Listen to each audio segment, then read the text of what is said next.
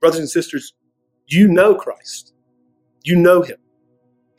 Though you haven't seen him, you love him. And though you don't see him now, you believe in him. I know you. And you know the Father. You have right now fellowship with the Father and the Son. You have been adopted into the family of God. So I don't care what your name is today, first or last. You've been given a new name. You've been brought into the family. God is no longer your judge, He's your Father. Brothers and sisters, through Christ and His Spirit in you, you are strong. We talk a lot about struggle. We talk a lot about battling sin. We talk a lot even about the reality of our failure. And in Christ, you will overcome. In Christ, you will endure.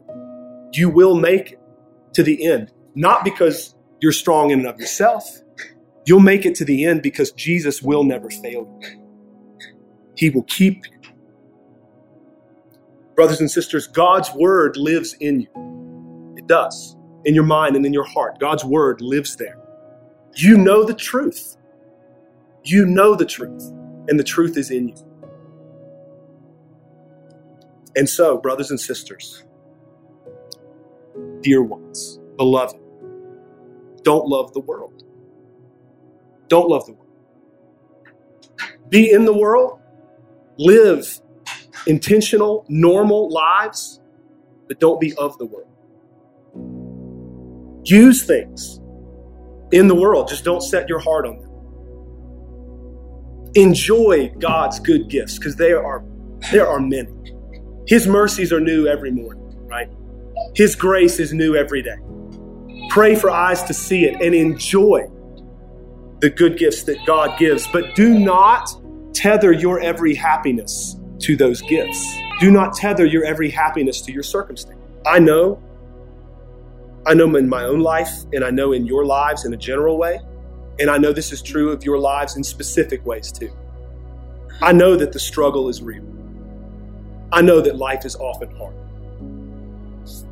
But remember, like as you feel the pull of the things of this world, all of it is passing. There's one thing that remains. There's one thing that will last forever. Cling to that. And at the end of the day, when it's all said and done, these these would be, I can't imagine that these would ever change in terms of my pastoral encouragements to you. At the end of the day, when it's all said and done, trust Christ.